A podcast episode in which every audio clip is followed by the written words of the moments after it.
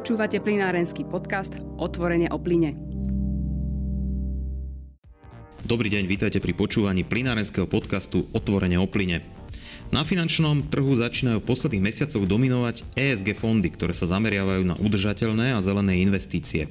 Je trendom do budúcnosti, že investori budú zohľadňovať u firiem znižovanie uhlíkovej stopy? Do akej miery majú šancu na financovanie energetické firmy, podnikajúce napríklad s jadrovými alebo plynovými aktivitami? Aj o tom sa porozprávam s generálnym riaditeľom Partners Investment Marošom Ovčarikom. Dobrý deň. Dobrý deň, prajem. Ako vznikli tie spomínané ESG fondy, teda v angličtine Environment Sustainable Governance?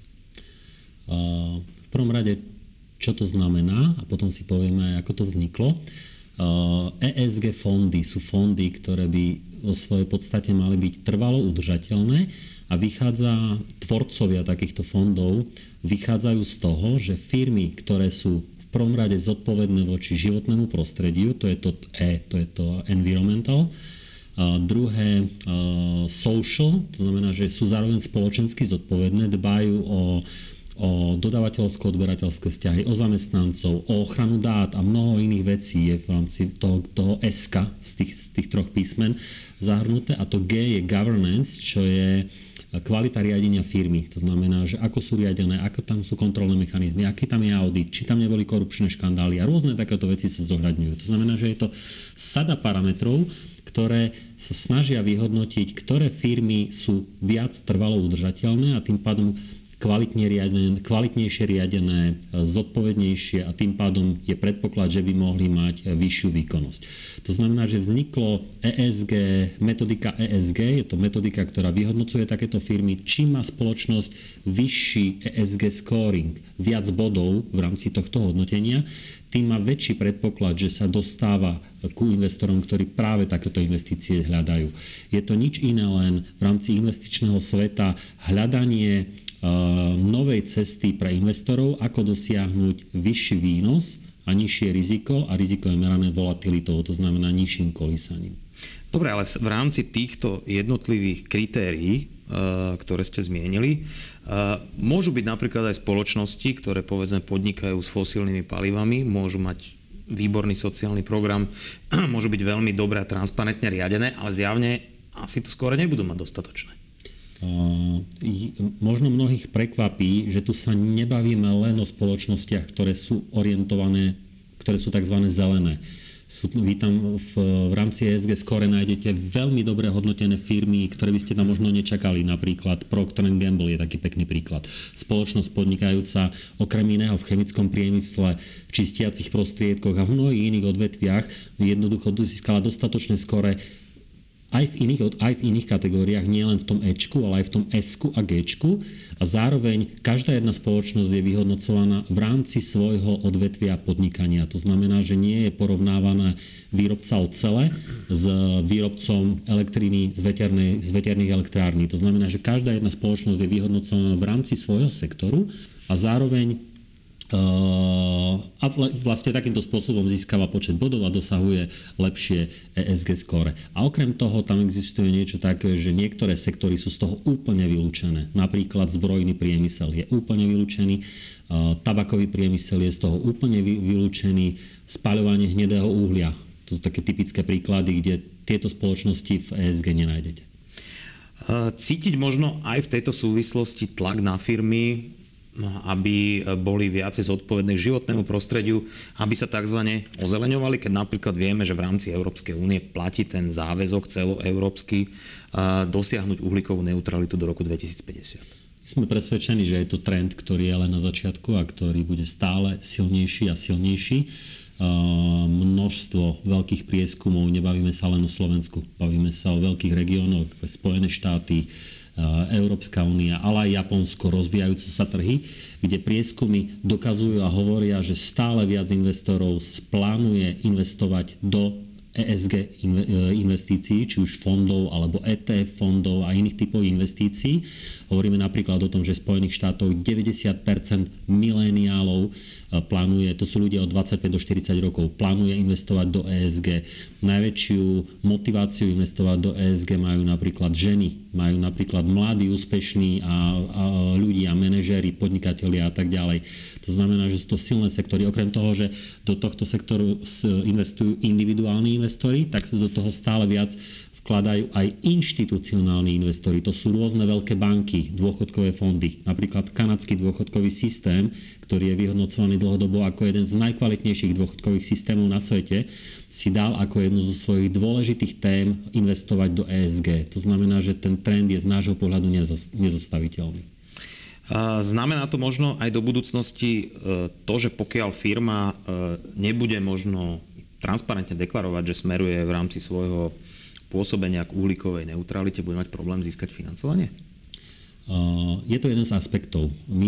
Alebo teda ESG, samotný prístup ESG počíta s tým, že firmy, ktoré sú zodpovedné, budú mať napríklad ľahší prístup k rôznym incentívom, rôzne dotácie, budú mať výhodnejšiu daňovú politiku, budú mať menej kvót, menej clá a tak ďalej, pretože čo štát, to iný prístup samozrejme, ale jednoducho dlhodobo tieto aspekty zohrávajú významnú úlohu. Na druhej strane tieto spoločnosti, ktoré sú takto riadené, budú mať menšie sankcie, budú mať nižšie dane, ako som spomínal. To znamená, že to sú všetko veci, z ktorých tieto investície budú ťažiť. Primárne a sekundárne z toho, že jednoducho ľudia, ktorí takýmto spôsobom budú investovať svoje peniaze, tak budú mať väčší záujem o tieto firmy. To znamená, že ľahšie získajú kapitál tieto firmy, ktoré si budú dávať pozor napríklad aj na ESG.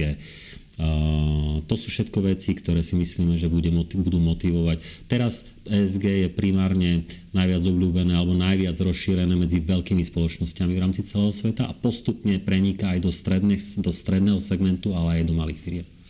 Medzi samozrejme tými veľkými firmami vo svete, ktoré sú aj investične veľmi zaujímavé, sú energetické spoločnosti. Aj také, ktoré povedzme podnikajú v oblasti, ak vylúčime teda to uhlie, tak podnikajú v oblasti zemného plynu, v oblasti ropy, aj v oblasti povedzme jadrovej energetiky. Jeden z, by som povedal, členov vedenia takéto českej firmy v jednom nedávnom rozhovore spomenul, že ako to cítia pri financovaní, že pokiaľ v rámci ich holdingu budú mať čo je len jedno aktívum, ktoré je spojené povedzme s uhlím, tak rakúske, nemecké banky ich nebudú financovať. Povedzme holandské a talianske banky sa na to pozrú, že musia vidieť nejakú trajektóriu a anglosaské banky zase naopak toto nejako neriešia. Je vidieť možno aj takéto rozvrstvenie v investovaní aj pri ESG fondoch? Je. Najskôr si povedzme, kde je ESG najsilnejšie. Aktuálne je najsilnejšie v Európe. Európa je úplne najďalej v ESG trende.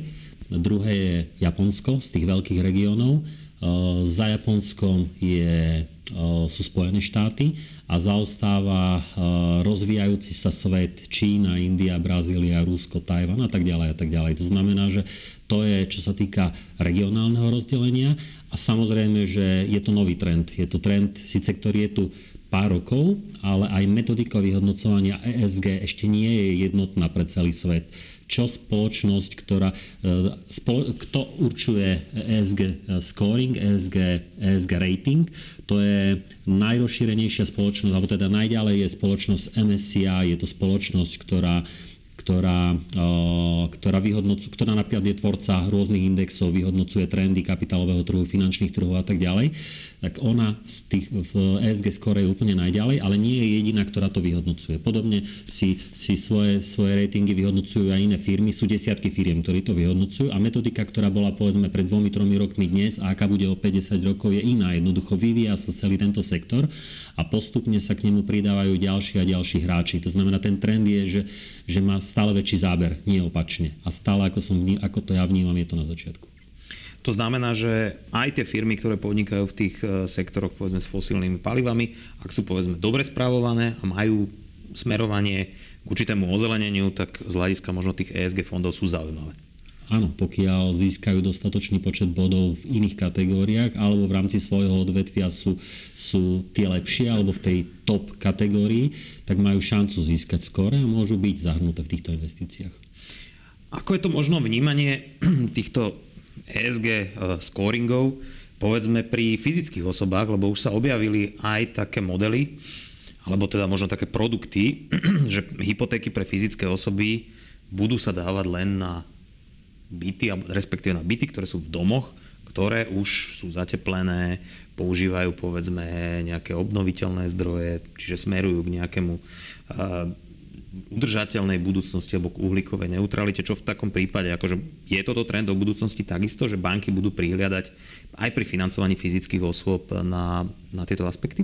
Budú, lebo to, k čomu sa zaväzujú štáty, tak tie opatrenia, tie záväzky sa postupne pretavujú aj do bežného života, v konečnom dôsledku aj bežných ľudí. To znamená, že štát má nejaké kvóty, nejaké záväzky, postupne to prenáša do svojej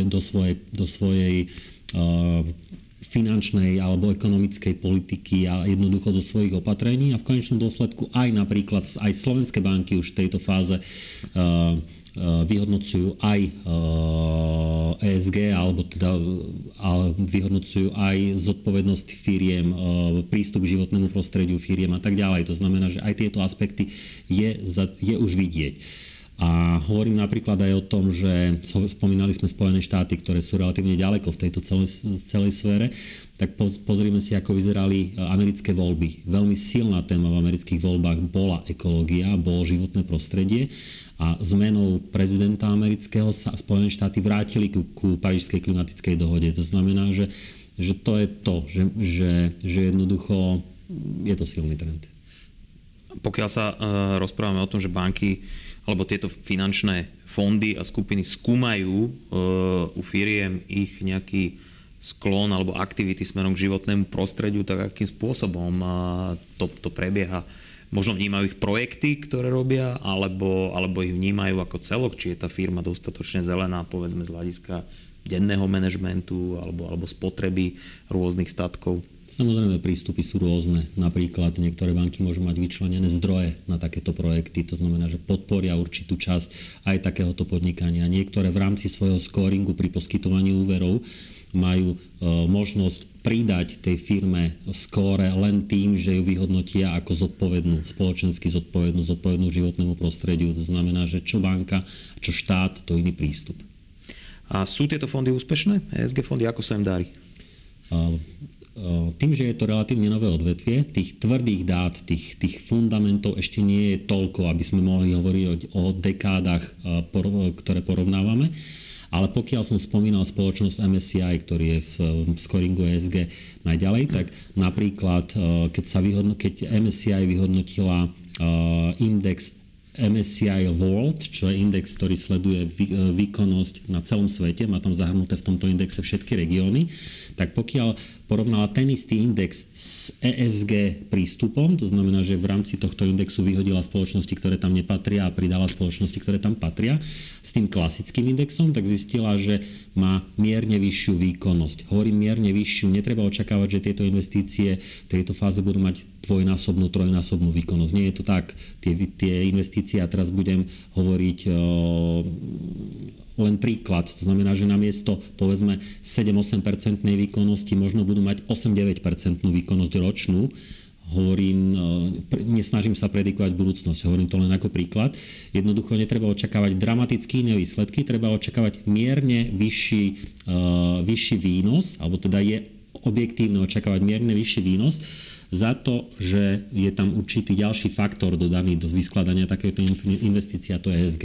Ale čo je podstatné, je napríklad, že minulý rok, kedy v marci prudko poklesli finančné trhy a v apríli, máji sa vrátili v podstate späť, boli tam 30% výkyvy na finančných trhoch, tak pokiaľ boli vyhodnotené investície, ktoré sú ESG oproti investíciám, ktoré nie sú ESG, tak investície ESG menej kolísali, to znamená menej klesli ako tie klasické investície. To je to, čo hovorím, že tieto investície majú potenciál viac zarobiť a menej kolísať, čo je veľmi zaujímavé. Ďakujem pekne za rozhovor a za čas. Hosťom plynárenského podcastu Otvorene o plyne bol generálny riaditeľ spoločnosti Partners Investment Maroš Ovčarik. Ďakujem za pozornosť a do počutia na budúce. Ďakujem pekne za pozvanie. Pekný deň všetkým. Počúvate plynárenský podcast Otvorene o plyne.